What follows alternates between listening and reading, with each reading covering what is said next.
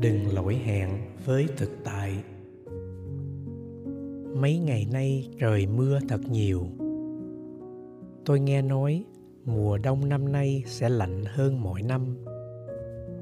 Mới đầu tháng 9 mà đã thấy có vài tàn lá đổi màu. Sáng nay trời vần vũ mây đen. Sau những ngày mưa, con suối ngập nước những làn nước trong chảy mạnh mẽ tràn qua các khe đá lớn. Con suối nhỏ, nhưng tiếng nước róc rách vang thật xa trong khu rừng.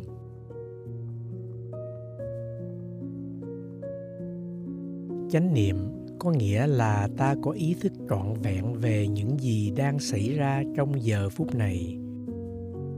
Và tôi cũng ý thức được một điều là chánh niệm không phải để ta tìm hiểu nguyên nhân của vấn đề, mà là giúp ta thấy được điều gì đang thật sự xảy ra. Việc ấy đã giúp tôi rất nhiều trong sự tu học.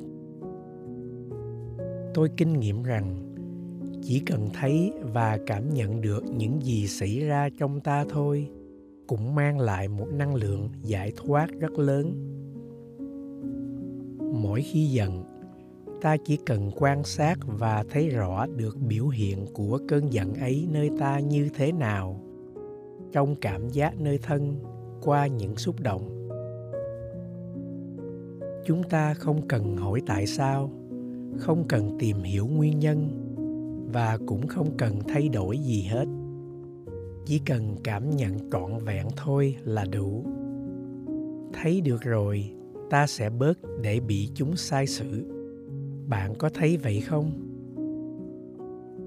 Mỗi khi ta cố gắng phân tách, tìm hiểu vấn đề, là ta lại càng bị dẫn dắt đi theo con đường mòn cũ của một cái tôi nhỏ bé đầy thành kiến của mình. Nhưng muốn thấy cho rõ thì ta cần phải biết để cho mình được yên và rỗng lặng. Có ai cứ hấp tấp vội vã mà lại thấy được việc gì đang xảy ra bao giờ đâu?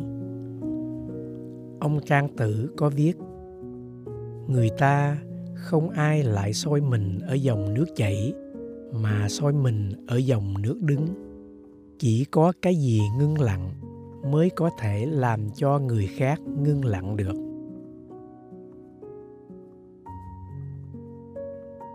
Trong đời sống bận rộn hàng ngày, chúng ta khó có một khả năng dừng lại. Thỉnh thoảng, ta cũng cần có một không gian mới giúp ta ngưng lặng lại để soi thấy chính mình. Chỉ có cái gì ngưng lặng mới có thể làm cho người khác ngưng lặng được. Khi mặt nước lặng yên, ta sẽ thấy được cả một bầu trời. Chánh niệm có khả năng chuyển hóa những khó khăn và vấn đề nào nó soi sáng. Nhưng sự chuyển hóa ấy phải là một tiến trình hữu cơ, an organic process. Sự chuyển hóa ấy là do một cái thấy và biết trọn vẹn, không phân biệt. Ví dụ, như khi trong ta có một cơn giận khởi lên nếu như ta có chánh niệm và ý thức được là mình đang giận, thì chuyện gì sẽ xảy ra? Ta sẽ trở nên hết giận chăng? Thật ra, chánh niệm về cái giận không có nghĩa là ta sẽ trở nên hết giận, mà là ta thấy rõ được cái giận của mình. Đó mới là điều quan trọng. Và khi ta thấy được cơn giận ấy biểu hiện qua những cảm thọ và ý nghĩ của mình, thì sự chuyển hóa cũng sẽ xảy ra tự nhiên. Một cái thấy sâu sắc sẽ mang lại cho ta một tự do rất lớn. Tôi thấy mình có tự do hơn khi tập nhìn chú ý mà không cần hỏi tại sao mỗi khi phải đối diện với những hoàn cảnh khó khăn, bước vào những trường hợp khó xử. Thay vì phân tách và lo âu, mong cầu hay lo sợ, thì tôi chỉ tự nhớ quay lại nhìn những cảm xúc của chính mình. Khi ta thật sự có mặt với những gì đang xảy ra, thực tại sẽ trở nên sáng tỏ tự nhiên ta sẽ thấy được những gì mình cần làm. Và đôi khi ta cũng không cần phải làm gì hết.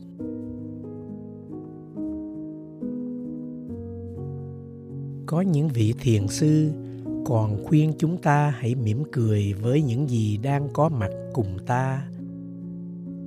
Ta mỉm cười với mặt trời hồng buổi sáng, với áng mây tím buổi chiều chúng ta mỉm cười với buổi sáng thứ hai trong sở làm.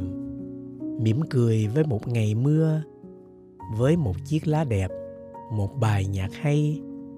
Khi chiếc xe của mình có vấn đề, khi gia đình mình đang có những bất an, khi trong thân mình có một cơn đau. Mấy tháng trước nếu răng tôi bị đau tôi có đi bác sĩ vài lần, nhưng cũng không thấy bớt. Thấy tôi cứ trở lại phàn nàn vì bác sĩ nói, anh biết không, nếu anh bị đau vì nó đang yếu, cần thời gian mới lành hẳn lại.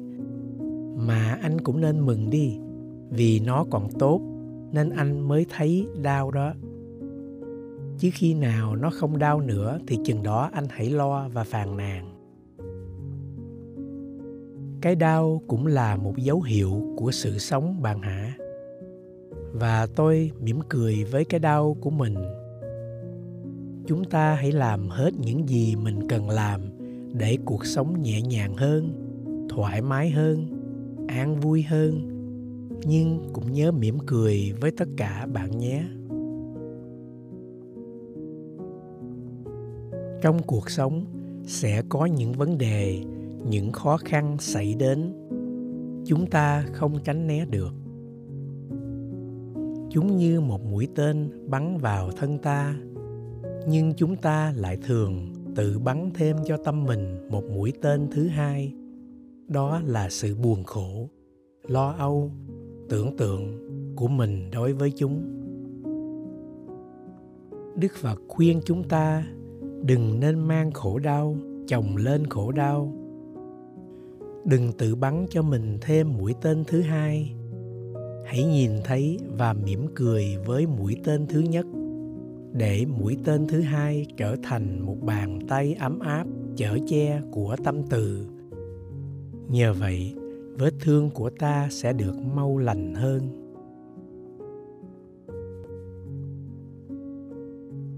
Vào những ngày nghỉ cuối tuần, tôi thường ra một quán cà phê hay tiệm sách gần nhà để ngồi đọc sách. Ở bên này có những tiệm sách lớn, bên trong có hàng bán cà phê với những chiếc bàn nhỏ.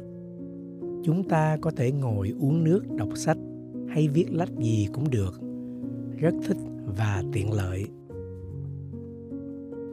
Tôi đến mua một ly cà phê nóng và đi xuống dãy kệ sách về tâm lý học và tôn giáo trong tiệm sách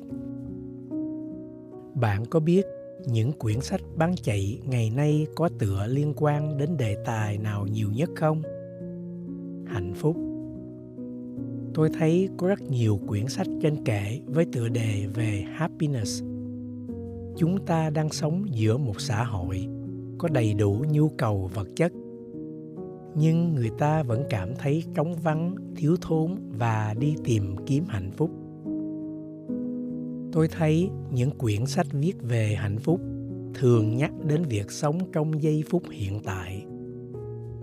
Điều này có thể khiến ta nghĩ rằng khi có mặt trong hiện tại thì ta sẽ có hạnh phúc.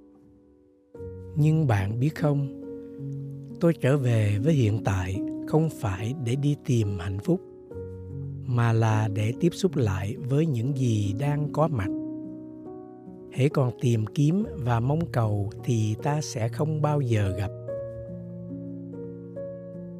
Tôi có đọc một câu thư pháp. Có khi lỗi hẹn một giờ, lần sau muốn gặp phải chờ trăm năm. Tôi nghĩ, chúng ta lỡ hẹn với giây phút hiện tại này, không phải vì mình chần chờ do dự, mà phần lớn cũng tại mình cố gắng và mong cầu quá đi thôi. Ta hãy mỉm cười tự nhiên và ngồi lại đây, để mình không phải lỗi hẹn với giây phút này. Hôm nay trời trở lạnh và nhiều mây. Dường như trời đất cũng vừa mới sang mùa vào cơn mưa buổi sáng này.